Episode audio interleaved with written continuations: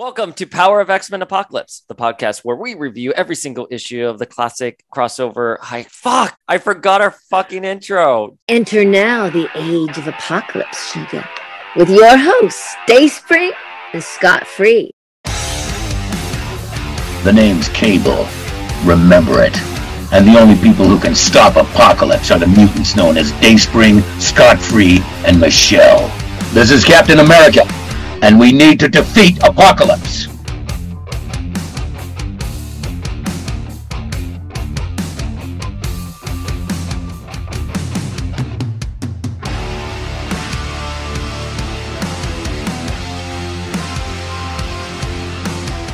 I'm the body Moira didn't want to hijack because it was too full of alcohol. Dayspring! And I'm one of three people to have bottomed for Juggernaut and survived, Mr. Scott Free.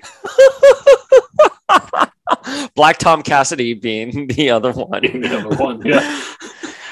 Yeah, I mean, you know it's bad when like murder Moira Phalanx is just like, no, I don't want that. That's bad. I mean, it's horrible when she doesn't want to hijack your body, but then she'll hijack the body of Mary Jane Watson. Well, I mean, unlike you, Mary Jane has an invitation to the Hellfire Gala. So Fuck you, you. I love how now anyone in the Marvel universe can be invited. Fucking like Mary Jane Watson's going. But that's in reference to obviously the free comic book day issue, which came out this past weekend. And holy shit, so much happened on it. yeah, apparently Moira is just going. You know, we already saw her steal Banshee's skin, and she's keeping with the whole sort of like Buffalo Bill thing she's got got going, and might be skinning Mary Jane Watson. Can I, can I ask you something? Yes. You know, I grew up in Florida. You know, I'm very stupid. There's a lot of holes in my education. I don't get the Buffalo Bill reference. Oh, Silence the Lambs. Oh, I've That's- never that's- seen Silence of the Lambs.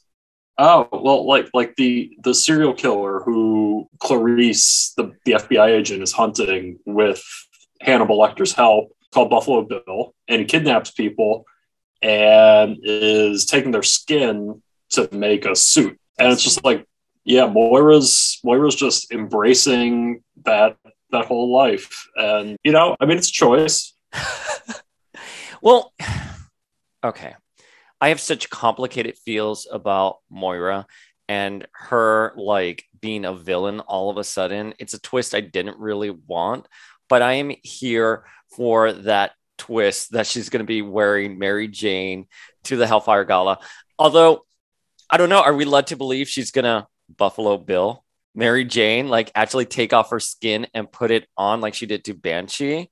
Yeah, I mean, like, you know, Peter Parker. Peter Parker gets a bad rap sometimes with his ability to handle like women.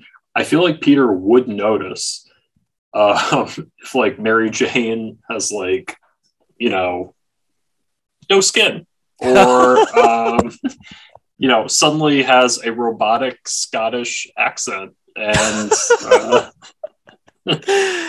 okay. Okay. First of all, though, on the flip side, though, Mary Jane would not notice if Peter Parker wasn't himself because we saw in the Beyond story arc that when Ben Riley called to say that Peter was in the hospital, Felicia knew it wasn't him. Aunt May knew it wasn't him. But Mary Jane walks in and she's here like, oh, Peter called me. And I'm like, oh my God. Like they're trying to show that Mary Jane is just not in tune with Peter. And I don't know what's happening. I saw somewhere that she has kids now. She's had kids. I don't know where they would have come from. I don't know if this is an original sin story being retold again. I thought we retconned that. I thought we as a collective, like community, decided that retroactively giving any spider character kids was a bad idea. And yet here we are again. yeah, it's it's actually really kind of fucked up that out of like all the people in the spider orbit, like Venom is probably the best father. And it's like you really gotta just like reevaluate some things in your line where like Eddie Brock has like kids and he's like competent. And it's just like, does Peter Parker have kids? No. Does Mary Jane? Eh, maybe. Maybe. I haven't read the story yet, so I'm just talking out of my ass. But I I'll eventually get to it. But the thing about Mary Jane that I really did like about this issue, and this is something I've complained about in the Hoxpox era, it's like, wow, mutants have these drugs that are life changing for humans, and no one's actually touched base on it. And this is the first time that they have shown the benefits of the drugs in the market. And the seeds were planted in 10 deaths and 10 lives of Wolverine. That Moira did go to the hospital when she was diagnosed with cancer, and Dr. Foster was just like, oh, Krakoan drugs, blah, blah, blah. But Mary Jane and her aunt Anna are ambassadors for Krakoa Pharmacy. And we found out that Anna has had dementia. And that really hit close home to me, obviously, everything going on with my mom. And she can take this pill once a day and it, you know, cures her of her mind ailments. So I thought that was wonderful. I thought that was really great world building. And then at the end, Moira's like, Oh, I saw you on TV. And is going to wear Mary Jane now to the Hellfire Gala, however that may be. Yeah, Mary Jane's on that like failed actress to pharmaceutical rep pipeline. I was going to say something about Goop, but like I do not want Gwyneth Paltrow's lawyers after me, so no, no, uh, no Goop stuff. Bitch, I am a huge Goop fan. Have we not talked about this? I feel like we have, but I feel like we always have to cut it. I I will die on this hill. Two things I'm going to die on in this episode: Gwyneth Paltrow, Goop, and the weather in Age of Apocalypse. I'm going to die on these hills. Got it.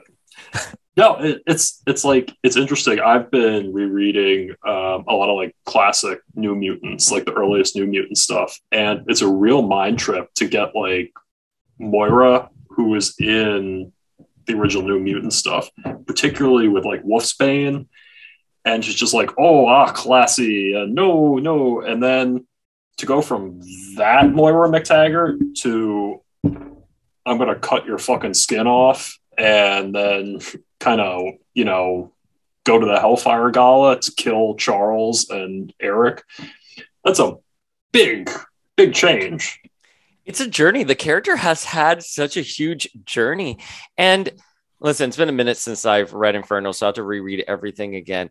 Did it need to be this awful. Like, couldn't she just be like, hey guys, I've lived like 10 lives before. Mutants always lose. What can we do differently in this lifetime? I'm kind of jaded. It just seems that the X Men lack communication in everything they do. A simple, like, sit down and talk. I don't know why she has to be a murderous robot now that wants to obliterate Krakoa and and have to kill poor Mary Jane. Although, listen, again, Mary Jane after the Beyond story, I'm just like, mm, maybe, maybe, maybe we can redefine the character. I don't think they're going to kill her. That that would be horrible if they did that to her. Yeah, like, well, I mean, with like Moira, it, it does play into like the whole angle of like arrogance that both Charles and Eric had with regards to Krakoa, but also Moira, where she thought like she could get away with, you know, all these things and staying hidden. And everything just sort of unravels. And now she's kind of gone off the deep end. Listen, I have complicated feels on it, but one thing that they have been showing that I'm really excited about is that Spider-Man stories are going to play a closer role with X stories. So we not only have the Mary Jane situation with Moira, but we also got a tease that Madelyne and Ben Riley will meet at the Hellfire Gala. I'm assuming the Hellfire Gala because they're all dressed up really nicely and they're they're talking and they are going to join forces in Dark Web. And I actually got a scoop on that, so I knew that was coming.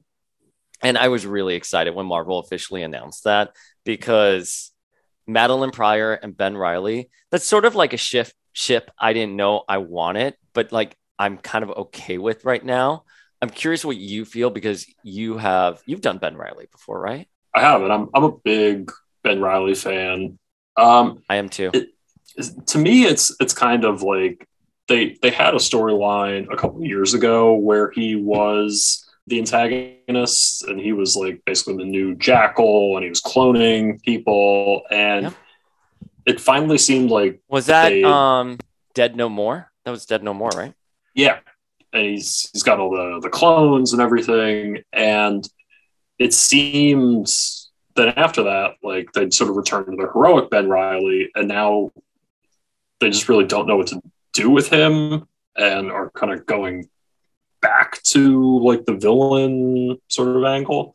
Well, I feel like they're doing that with Madelyne as well because here's the thing, like I feel like traditionally people don't know what to do with a clone, right? Yeah. And they kind of see the clones as like dupes or being redundant. And I'm like, no, Madelyne has such a wonderful, rich history that people really empathize with.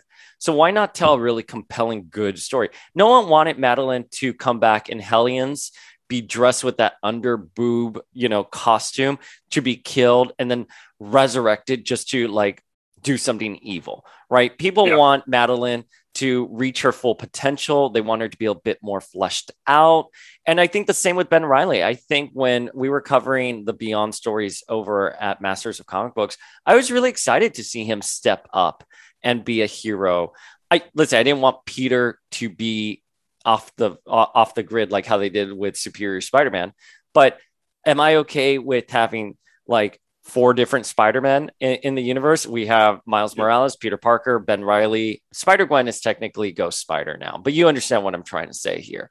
Like for whatever reason, like that Spider-Verse angle works really well with Spider-Man. I just think it's lean into that with Ben Riley. Don't make him an evil clone that's teaming up with another evil clone, even though I do love it though. So those are my Yeah. complicated feels for it.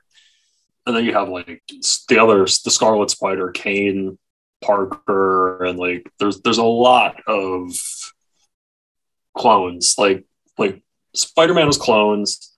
The X Men have time travel and alternate realities, and like just just lean in on it. I mean, own it and tell like a really good story. I don't know. That's part of the reason why I don't really love covering the modern books right now because I think I'm too close to them to, I mean, as they're happening. And I think these stories do deserve to play out a bit. I forgot who was I talking about this with. I was talking about this with someone, but you know, I can look back. Oh, it was it was Namor cosplay because folks at home, we are going to be covering Judgment Day here on Power of X-Men. And we were, I was kind of like saying something to the effect of like, oh man, like Inhumans versus X-Men, that is such like a bullshit story. And I hated it. But then I also used the example of 2010's epic crossover, which was Avengers versus X-Men.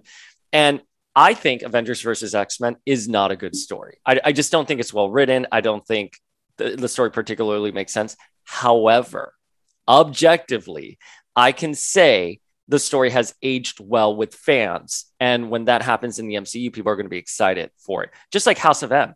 House of M, that summer, what it came out, 2005, House of M was bullshit. No one liked House of M. The Yep. pacing was terrible. You have like three issues where they're just en route to Genosha talking nonstop. And now everyone's excited for House of M. Now that back issue, those, those trades are worth so much on the secondary market. So that's sort of what I want to try to take the step back. I want to remove my subjectivity from being a very toxic, crazy X stand and and see how these stories play out. But I'm not feeling some of those stories right now. But anyways, I you're like you Yeah. dumb bitch. like I've worked, I've been working all day, and here you are ranting about Wanda. well, I mean, yeah, part of why like House of M's like hard to get is uh because of of of Wanda and everybody expecting her to do a full like House of M, even though the mutants haven't been introduced yet. Yeah, I But love yeah. how people think that like House of M is just going to happen and Wanda, like they're just going to introduce the X Men, and then in the next movie, Wanda's going to be like, no more mutants. Sorry, I lied to everyone on this podcast right now. The House of M trade paperback is 1996 on eBay, fifteen dollars. Uh, so it's not that expensive. Twelve ninety nine. well, Get do it. I have House of M? Get I it. Do. I have House of M right there. Boom. you know, I, I enjoy the current ongoings. I mean, I read obviously all the X books, Venom, Ghost Rider, a lot of fun, Moon Knight, but it's like I, I get what you mean by like having to take sort of like a step back sometimes, just because it is too you need to give stories distance. You need Yeah. to let them marinate. Again, I don't think I- don't think AVX was particularly well done. I still stand by that. I don't I don't did we read it for book club? We may have read it for book club and I don't Yeah. remember. But whatever. You know what I mean? Like I get it. It's it, it it gets people excited and there was something there. All right. Well, we are recording today for the second time X Men Alpha because someone may have been in Vancouver and their laptop may have been destroyed. Yeah, I'm sorry. We had to record our episode on X Men Alpha again because I'm such an idiot. Well, many years from now, we can recover the episode and release it as like a famous lost episode, and then we'll. uh No, I mean, look, look, shit, shit happens. We'll we'll get this one out there. We'll back it up before we destroy yet another laptop. It's so funny. Everyone's like, "Oh, you're backing everything up. Or you're backing everything up." I'm like, "Yeah, yeah, yeah, I am. I haven't backed up anything." And we have like four episodes, but no, yeah, uh, we'll probably have three more laptops. But yeah, those are our com- upcoming episodes. But we have X Men Alpha issue one. Well, it's just one. It's a one shot, and this is the official kickoff of Age of Apocalypse. And I really want to repeat my excitement for that initial recording we did because I had like nine pages of notes and um, I have no nine pages of notes right now, but I do have lots of thoughts on the weather and age of apocalypse. I do remember that being a substantial part of the previous episode. So I'm here for it. But you know, it it like you said, this is the after you know we did Legion Quest and we we did Legion Quest for a little bit because it is a pretty substantial story. But this is it. This is the actual kickoff of the Age of Apocalypse. Yeah, and I think it was really important that we went through Legion Quest because one, I I don't think I've read Legion Quest in its entirety. I mean, yes, I've read those four issues before, but like I think I said this, I don't remember what I said, but what I what I remember thinking was like issue one of Legion Quest just already starts in the middle of something, and yeah. there was this famous like fan song written to the tune of REM's End of the World. It's the end of the world. And it kicks off like saying, It's great. It starts with Mystique. You know, Destiny's not afraid. And I never understood that part of the song. I'm like, oh, they're just talking about Excalibur. But no, it's actually because yeah. Legion has visions of Destiny well in advance to Legion Quest. So it is a huge, substantial read. And it was a lot of fun. But I am so glad we are finally here alpha. I I have so many feels, even rereading the issue for today. Do you want to just dive into it? so it opens up with Bishop and he's climbing through all of these dead, mangled bodies, and he comes face to face with Unis. That is that how you pronounce it? Uh, yes, Unis the Untouchable. Unus the Untouchable, who obviously is a Hallmark X character, and the X-Men then like the X-Men proper show up to assist Bishop who by the way is helping this little girl this little random human girl. And long story short the X-Men which consists of Magneto Sabretooth Wild Child Blink Nightcrawler Iceman Storm Quicksilver and Morph. Did I say Rogue in there? Rogan Magneto? If I didn't uh, there we go. There you go. There you go. There you go. But anyways they all come in and they look fucking boss as hell in that fucking Roger Cruz art. It's just like a, it's a really explosive intro. I really like it's it's really explosive. The art is really dynamic. Like when you actually see the X-Men, like yes, they're recognizable, but they're not like our X-Men. Bobby looks way more threatening. He's all jagged. Kurt has like armor. You know, everybody looks like different except for kind of Magneto, who has like middle aged dad thing going on there. Also, I love it's the callback to like one of the earliest X Men villains, Unus the Untouchable, who debuted in X Men Volume One, Issue Eight in 1964. So it's like this is yeah, kind of a, a hokey character, but he's he's got really like longevity. You can also tell he's a Stan Lee creation, Unus the Untouchable. And it's I, I just I really love the opening. It's Seattle, it's post-apocalyptic, everything's different. I'm looking at a photo of Unus here and he looks so much like you. Like I feel like this is a cosplay you would do. Like he's just like very trim, very fit, and he's walking in all like cocky, and like bullets are flying to him, and you see you're like ha ha ha ha ha. And I'm trying to drop in our chat, but it's not letting me. I listen, they're in Seattle. They're like Bishop is trying to climb over all these dead bodies. One thing from the Age of Apocalypse ash can here, I just put it that photo in the chat. One of the things from the Age of Apocalypse Ashcan was that originally Bishop's design was supposed to be indicative of him being in prison for 20 years following the events of Legion Quest. And his cybernetic eye is sort of like his parole officer being able to see through his eyes to make sure he's not getting into any trouble. And so he's released from prison and he's wandering this wasteland. That's a backstory we just don't get. Like it's just not there. So we have to accept the design for what it is. But immediately, Bishop is just wandering this wasteland over these dead bodies. And this little girl is like running from Unis because they're doing the cullings, which they are killing. They're just slaughtering humans at a time that they're supposed to be the Kelly Pact, which I guess is a nod. I mean, I don't guess it is a nod to Senator Kelly Yes. and making sure that humans don't get murdered. But no, they're fucking like murdering humans still. It's like a mass genocide of humanity. And the X Men show up. They look so badass. I love what you said, where they're still recognizable because they are. The one character I have strong feels about that I definitely want to touch base with is Bobby because Bobby played a significant role in the X books during Legion or the lead up to Legion Quest because Bobby was extremely insecure about what happened with Emma hijacking his body. We know now retroactively he's struggling with his sexuality as well. And he was just at a point in his life that he was really insecure. But in Age of Apocalypse, he's able to achieve that Emma level power when Emma possessed him on his own because as we find out later in this issue, Emma's lobotomized.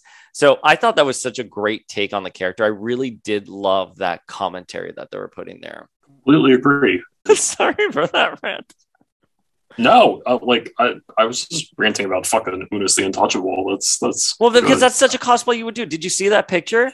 I, I did, and if I was going to rob a bank, that is how I would rob a bank. Oh my god, he is like, robbing a bank. I didn't. my mind did not go to robbing a bank, and I love how he's so like quintessentially evil. He's just robbing a bank.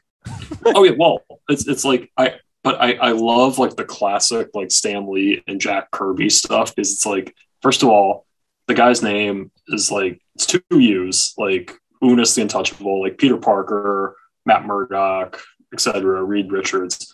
Uh, he's also got a ridiculous power, just like nothing can touch him. It's like okay, well that's like the '60s. I mean, like you know, that's pretty simple, but also ridiculous. And I just love it. Love, I love it. how you just summed up the 60s. that's ridiculous, but also useful. Also, that that is kids, if you learn anything from this podcast, it's that the 60s were ridiculous but very important. Um, I wish another, I was in the 60s. Another history lesson for you. Seattle was really important in the 90s. Because of Starbucks? Uh, yeah, uh, Starbucks, grunge. Oh, that's right, you know, grunge. Yeah, Nirvana, Alice in Chains, lots of plaid, Microsoft, all that sort of crap. So this is like also a city that at this point is like at the peak of the cultural sort of like zeitgeist, and you just see it like ruined. I love that. I didn't know that. Yes, it's like the Haight-Ashbury of the '90s. to continue that yeah. '60s reference, yeah. I that's that's really astute. I was wondering why they chose Seattle of all places, but yeah. And speaking of like being invincible, like Magneto here, I mean, like, I don't feel like this is off brand on Magneto. Like, one of the minions of Unus's puts a gun towards his head, and Magneto's like not even breaking a sweat, which, you know, he has magnetism. So, not, not an issue, but I guess these are plastic bullets. And Bobby steps in and stops it. And Magneto's like, Yeah, and Quicksilver would have done it. So I don't care. He is hard ass here. He is taken what happened with Xavier really badly these last 20 years. This is the first time we're seeing Magneto following the events of Legion Quest. Bishop immediately recognizes him and blames him for Xavier's death. He was here like it's all twisted. Like Bishop can barely speak. He's here like Legion killed Xavier, everything, and Magneto's like, oh shit. I, I also think like Bobby, Bobby just absolutely brutally kills Unus, just like freezes him and then like shatters him. And like again, that's like not something that we're used to from like our Iceman, who usually just like, you know, cracks a lot of jokes and is very sort of like light. And like Bobby, I mean, Bobby here does crack a joke. Like these guys go to pieces too easy. And it's just like, oh, Bobby, you just killed a man. like, I actually didn't realize he killed him until this moment. You're right. He really, I mean, he decapitates him. yeah. I mean, that's not mistaken in the art. I don't know why it didn't register the 800 times I have read this issue. And now all I can see is Unis's like frozen head, like freeze, like damn. Wow, man, that is that is brutal. Welcome to the age of apocalypse, bitches. okay, that is literally going in our intro. you know, I love the OC. So then we cut to Dark Beast, the best version of Hank McCoy, and he's running experiments on the blob.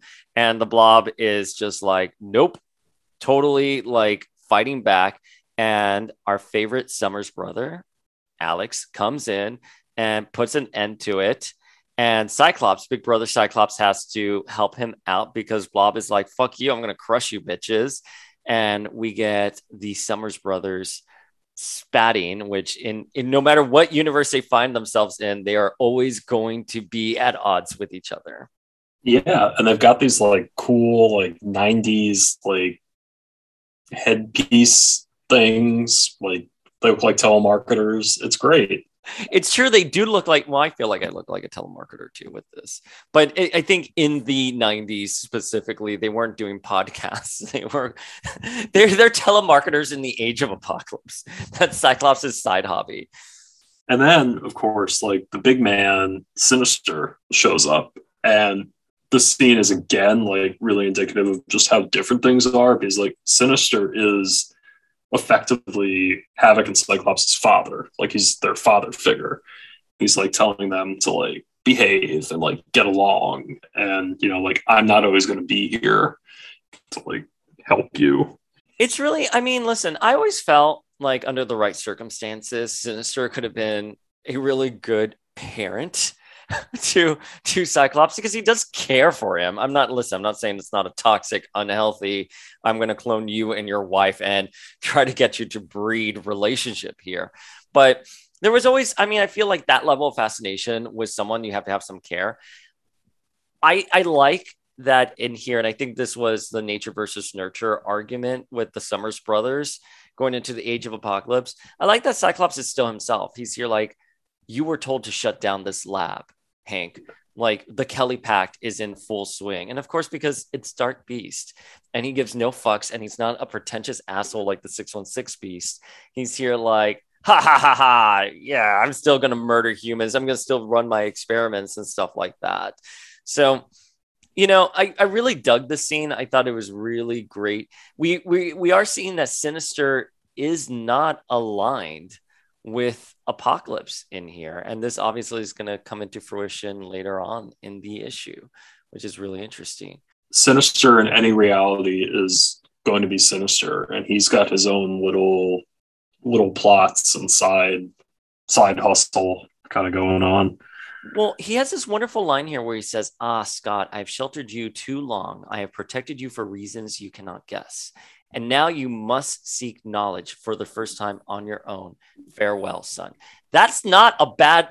I'm sorry, like I know it's sinister and I know sinister is a toxic motherfucker, but that's not bad advice telling his surrogate son to go off and seek knowledge on his own. I'm telling you, sinister really cares for Cyclops. And I think this is just trying to analyze it through a different lens. Cyclops um, Stan, please weigh in. No, uh, he he is perversely a a father figure in this setting. Probably one of the better father figures. Yeah, where's Daddy Corsair? Probably actually still in space. The next scene though is of heaven. Is it heaven or haven? Heaven. It's heaven. heaven.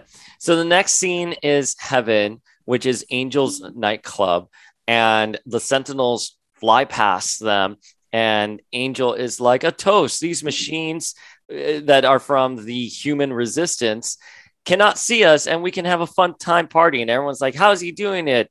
Is it genetic scramblers? Is it a force field? Please tell us. And he's here like, let's have Scarlet come and show us all a good time.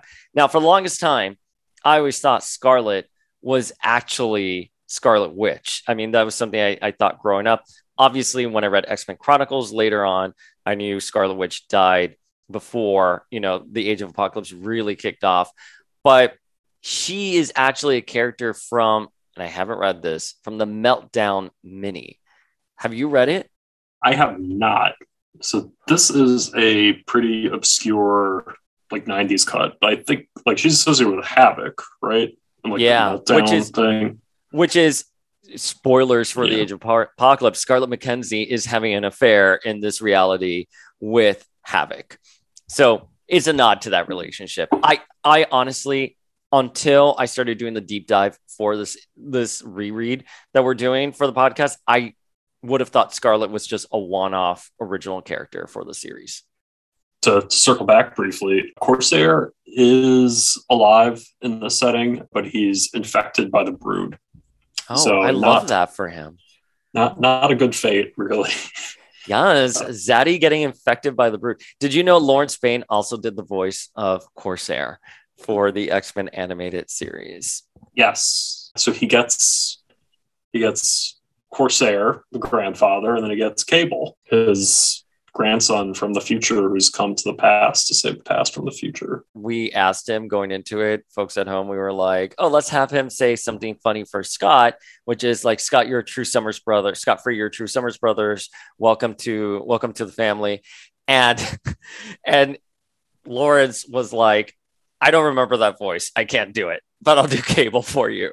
So we actually did have him record something for Michelle, which is like, fuck baby Spalding. Michelle, the Phoenix Force is actually stronger with you.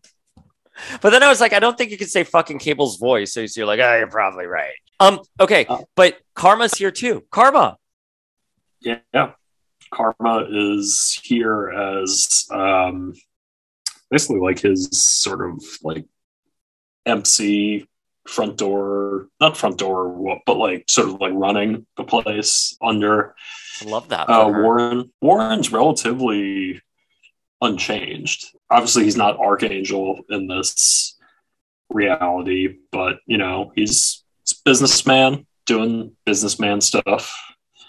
Would you cosplay as his Age of Apocalypse counterpart? I don't know why I asked you that. You know why I asked you that? Because when we first started talking, like becoming like hashtag BFFs, what was X-Corp? Was X-Corp coming out? Yes. And there's a scene where, like, is it Jamie who's like really angry, like this on the table, and Warren is kind of flying up top, and you were like, "I'm Warren," and you're like angry Jamie. So now I always associate you with Angel cosplay. That's why I asked Um, you that question. I've I've thought process there. I've thought about doing um, Angel. I've got some friends, cosplay friends, who already do Angel. Old fashioned nerd and Sammy Rayner both do great Angels. Um, I would actually probably do Archangel, just like like '90s over the top before like Age of Apocalypse Angel, but like not not high on my I on would- my list. if I had to make the suggestion as your overbearing co-host, I would think that Rick Remender's Archangel. That was like that would totally be your vibe if you were going to do Angel. That is definitely in my uh, my thoughts. the murderous, Um, duplicitous version of Warren Warren Worthington the third, who ends who the story ends as him being a clueless twink. is where it ends. That's that is how Warren's story begins and how his story ends. Um, he's a clueless wasp, and we love him for it. So the best part of this scene is that then the Cajun, aka Gambit, comes in and he's here like I'm trying to track down Xavier and Warren, you're the one who sort of knows how to find him. And we now know that as we find out later on in the issue, Magneto has summoned him because he's gonna have a mission for Gambit and the externals. And overseeing everything is I, I thought it was Mikhail, but it's not. It's it's Sebastian Shaw. I I think I'm trying to remember Shaw dead at this point. Uh, I I don't remember if Shaw is dead or alive in Same. current X Men co- uh, current X Men comics at this time because he was gone for a little bit. Did we talk about him when Betsy and Warren went to the Hellfire Club? Yeah, I don't know if he was dead or alive at this point in the books. I mean, quite frankly, who can keep track? But but that's fine. I don't remember Shaw at all in Age of Apocalypse or the read. Again, I thought it was Mikhail. So, you know, there you go. He's there, and maybe he plays a significant part in the story. Maybe he doesn't. But what happens next is we flash to the Westchester mansion, which is Xavier's. And look at that. It's a very bright, sunny day. So, hmm, I'm curious about the weather here in the Age of Apocalypse because we know at Wundagore Mountain, Apocalypse and Magneto had a fight and it changed the polarization of the Earth axis and cause the weather to shift. And that's why you have that red dystopian sky everywhere throughout the Age of Apocalypse. But here in Westchester, it looks really great. And it mentions here that it is shielded by an electronic magnetic cloaking thing, whatever. Does that make the weather around the mansion just look nicer? I don't know. I, I it, it could it could just be a coloring error. fair, fair. Yeah, and also in the scene, I guess there's a new character introduced that's supposed to be a big revelation here, which is Charles, and it is Rogue and Magneto's son. Yeah, who he named after the love of his life, Charles Xavier. And if you want to get your your really deep X Men cuts, that robot who they refer to as Nanny is not the Nanny that you're probably thinking of from Hellions and other X Men really? stories. Yeah, it's it's a really obscure character from the late 70s, also called Nanny, that was took care of Magneto when he was turned into a baby because Claremont in the seven. Uh, no, that's actually pre Claremont. No, it is Claremont. It is Claremont. Uh, yeah, it's, it's Claremont. In, yeah, in the eighties, right? That happens. X Men 112, 1978. Damn. Started Claremont. I would have guessed that was 10 years later. I don't know why in my head canon that's like 88, but wow. Okay. So that I trust your ability like, to Google. That's that's a deep, deep cut. Um, well, I mean, with Unis, with Unus, yeah. We have Unus there too. I mean, these are all deep cuts. Again, they're trying. To, I really do appreciate all the editorial effort that went into this, and Okay, this next line, I try to get Lenore Zann to say when we had her on the podcast. And it's Rogue saying like the evening prayer to Charles to put him to sleep. And I love the lyrics, which is now I lay me down to sleep. I pray the Lord my soul to keep. If the Madri come before I wake, I pray the Lord my soul to take. And obviously, the Madri is Apocalypse's army, which are all Jamie Madrox clones, which we saw in the Age of Apocalypse. Oh my God, what was it called? The Chosen. Chosen, the Chosen. And they were infiltrating the Apocalypse's citadel to read his diary. And Apocalypse was like, fuck you. You're no longer chosen. It's my hand that gives you that chosen. But um, yeah, we get a little backstory on Rogue and Magneto. And, you know, Rogue is really upset that she can't touch Charles you know, that's really upsetting to her. Did we talk about this in an episode we recorded later on that Rogue absorbed Polaris's power and yes. that's why she is able to touch Magneto and that's why they've been able to have relations and why she was able to give birth to a child for right. that at all. I don't even remember Popo in the Age of Apocalypse. Uh, yeah, no, Polaris is in. Um, damn it, which she's she's oh, Factor X. Factor, Factor X. X. Yes. Yeah. Wow. Uh, part, Completely part forgot. She's right there on the cover. Boom. Yeah. Rogue. Uh, Rogue fought her and permanently drained like half of her power. So Rogue, Rogue in this this reality does have like permanent Magneto style powers. To I, extent. I love that she stole the powers of Magneto's daughter so they can like copulate. Yeah, I mean it's it's it's a choice. Um, That's such a 90s thing to do. I, I don't think Polaris I mean obviously it was like really strongly hinted, but I don't think it was like definite at this point that she was Magneto's. No, it was Um, only until Chuck Austin's X Men Yeah. that that it was confirmed. Okay, so yeah, so we have that, and then obviously Magneto is believing everything that Bishop has been saying. And Rogue's like, How could you? You know, and Magneto's like, Well, we're going to uh, test this theory. We're going to use my powers and your ability to, you know, absorb memories to see if he's telling the truth. And, you know, obviously, spoilers, he is telling the truth. And we get a couple like splashes of pages in between this unfolding. And it's Sinister meeting with his horsemen, which is um, Abyss, it's Holocaust, it's Mr. Sinister. And we find out that Sinister, again, is not Team Apocalypse because Holocaust is like, it's going to be great. We'll see who survives. How worth, how amazing is this going to be that we're going to kill everyone, mutants as well. And whoever survives is truly the fittest to survive, that Darwinism mentality from Apocalypse.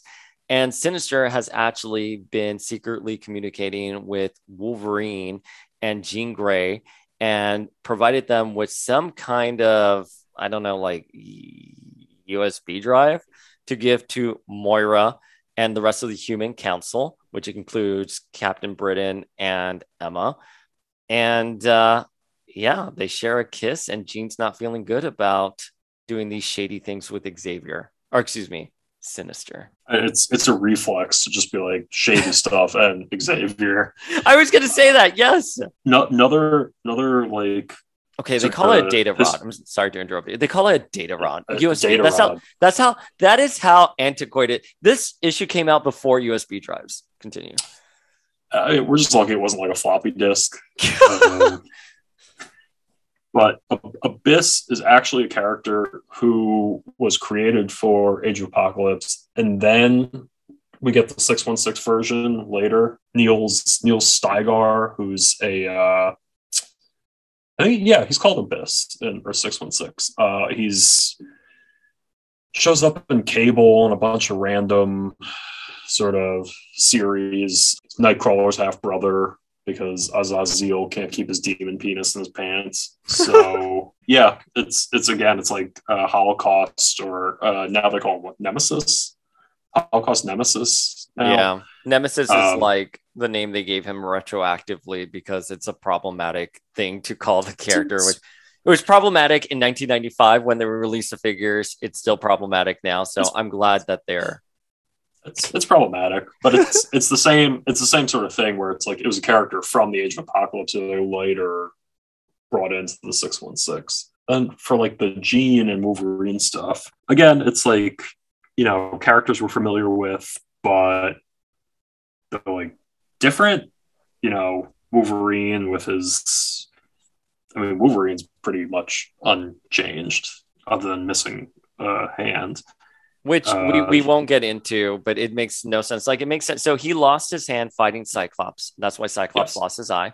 So that's why he has this metal stub over his hand. Doesn't make sense. We'll see later on in Age of Apocalypse, he will literally be burned alive and his healing factor is working just fine. Why didn't his hand grow back? I don't know. We can just say the Cyclops' blast was so strong it took off the adamantium as well. I don't know. That doesn't even make sense saying it out loud. But if anyone at home knows why his hand did not grow back in the Age of Apocalypse, we are happy, happy to hear. And again, they could have solved this in story. Like, well, like Cyclops under Sinister's guys tried to inject him with something that would stop his healing factor. That's all they have to say. They Boom. wave wave your editorial wand any which way you want. Um, yeah, and like we we also see um, Moira, Bolivar Trask, her husband, Emma, who lobotomized herself to remove the part of her brain that has psychic powers, and uh, Brian Braddock, who is not Captain Britain in this reality, apparently. it's a huge twist here and obviously everything we know with moira the, the debate is up we asked leah williams point blank does moira remember the age of apocalypse and she's here like i don't think anyone cares or, or has thought about that so fair enough you know but i i, I wish with this current stuff happening with Moira, as we talked about it early on, I wish like there would have been a little bit more plotting with it because I do know they explain her death in one of the timelines. You know, that was a Shi'ar or Goam, Goam, whatever. I still don't know what that is. I wish we would have just seen a little bit more of what transpired, but it's fine. Like it's a retcon. It's for a great, great, great story. I can forgive it. But I like seeing Moira here. Obviously, she's a huge ally to the X Men in 616. She is, you know, very different in this reality. Emma, again, lobotomized herself because Apocalypse came for the psychics, and Jean is one of the few active psychics. And that's part of the reason why the X Men don't have a psychic because there are no psychics around. And that was the original theory for Betsy, why Betsy was not in the Age of Apocalypse, was because she died early on because Apocalypse was coming after them. So, and we uh, also know that, like, and, and as we find out in the next issue, mutants with time traveling abilities have also been cut. I don't know why is that cut? Killed. They've been murdered. Yeah. Also, Mariko Mariko oh, Yoshida right. is there, kind of in the uh, the shadows as well. So you get you get kind of like a big uh, you know group of of recognizable characters if you've like read any sort of x-men yeah no like that is they're doing deep cuts here again i really appreciate i don't think it's until you really pointed all of them out right now that i was like wow they are really like littering this with very deep cut obscure characters but and we also get gambit here as well who finally finds his way to the mansion and you know as we will talk about in the next issue, no one's happy to see Gambit there because Magneto, Rogue, and Gambit have a love triangle here. And it's complicated by the fact that they now have baby Charles, whose fate is so horrible in, you know, in the follow up in Remender's X Men. I mean, yeah. I, we can't even, can't even talk about it. Like the poor kid, like, sigh. But you know, they they read Bishop's memories. And speaking of Magneto being aged in 78, that's one of the memories that we see. Why does Bishop have that memory? We will go with it. And you know, we see the 616 X Men, and Magneto realizes that this is the reality that needs to be. Rogue is kind of against it, but he's here like, no, we need to restore reality, and I have a plan. And we see out in the cosmos the M'Kraan crystal is coming to Earth because it is still crystallizing everything. Does not make sense to me why the M'Kraan crystal is still released in this reality. I mean, listen, I get it because the idea is that Charles never formed the X Men. And because the X Men were never formed, they never went into space. Jean never became Phoenix, and the M'Kraan crystal was never stopped. But this, the M'Kraan crystal already decimated reality, already arrived to Earth. So why is it doing it again here? Why isn't just it's supposed to transcend time and space? Why isn't everything just frozen? But sure, it's fine. The apocalypse is coming for them here. Yeah. Um, Sorry. no, uh, it, it is one of these things where it's like, oh yeah, why is that actually um, happening? I guess it's to show that even though like reality's changed, like this problem from the six one six that you know swept over the world at the end of Legion Quest is still like happening. But let this be I, a lesson I, that Jean Grey saves the universe always. Anyways, I'm sorry I cut you off. well, I mean, as long as you're not, you know, broccoli people. Um, Fair. Trillions, trillions of broccoli people silenced. No, like I, I love like the spread of like Magneto's like shattered memories uh, that he's getting from Bishop. Like you see him as a baby, you see him fighting soldiers, fighting the original X Men, Savage Land with Rogue. Uh, your boy Fabian Cortez gets an appearance there with the acolytes. Lawrence also did the voice for Fabian Cortez. Sorry, I'm done. I won't say anything anymore. Poor, poor Fabian. Uh, yeah. So, uh, I, I mean, how he has, and by the way, that panel of Rogue and Magneto in the Savage Land is paralleled later on at the end of the issue. Yeah. With everything we just discussed about them kind of talking about reality and having to set it right. It is right there as well. So you will see that homage on the Power of X Men feed because I love a good Easter egg. And um, Magneto sends Nightcrawler off to find his mother, Mystique. And it's just like, you know, he, he Nightcrawler has a different relationship with Mystique in this um, reality. I listen, Gambit and the Externals, Excalibur or Caliber of X. It's Excalibur, right? X dash Caliber. Yeah. I those are the two books I cannot wait to really start reading because I am I am a huge, huge, huge fan of those stories. So I'm ready to go in. I really am. Boom. Let's make it happen. We're doing it. I will talk about Jubilee originally needing a Falcon in Gambit and the externals when we cover it. But let's do it. Apparently, Mini Made It was telling me there is a whole thing with that. So we'll get to that once we get there. But yeah, I mean, listen, I thought this issue was really great. It was a wonderful kickoff. I I'm excited. I really I'm glad we got to record it a second time because I could appreciate it a lot more. And I promise next time I won't lose my la- or I won't destroy my laptop. Don't don't make promises you can't keep. Just like so by the time this episode airs, we have an, an interview with Steve Orlando up on on the podcast. So yes. go check that out. And we have Michelle, who's officially joined our our trio, or excuse me, has officially joined the fam with Demanda. And obviously, we have Demanda doing a read in this episode. So, folks, hang on. She, she's coming momentarily. And we have a lot of exciting stuff coming up down the pipeline. Do you have actually any exciting cosplays coming up?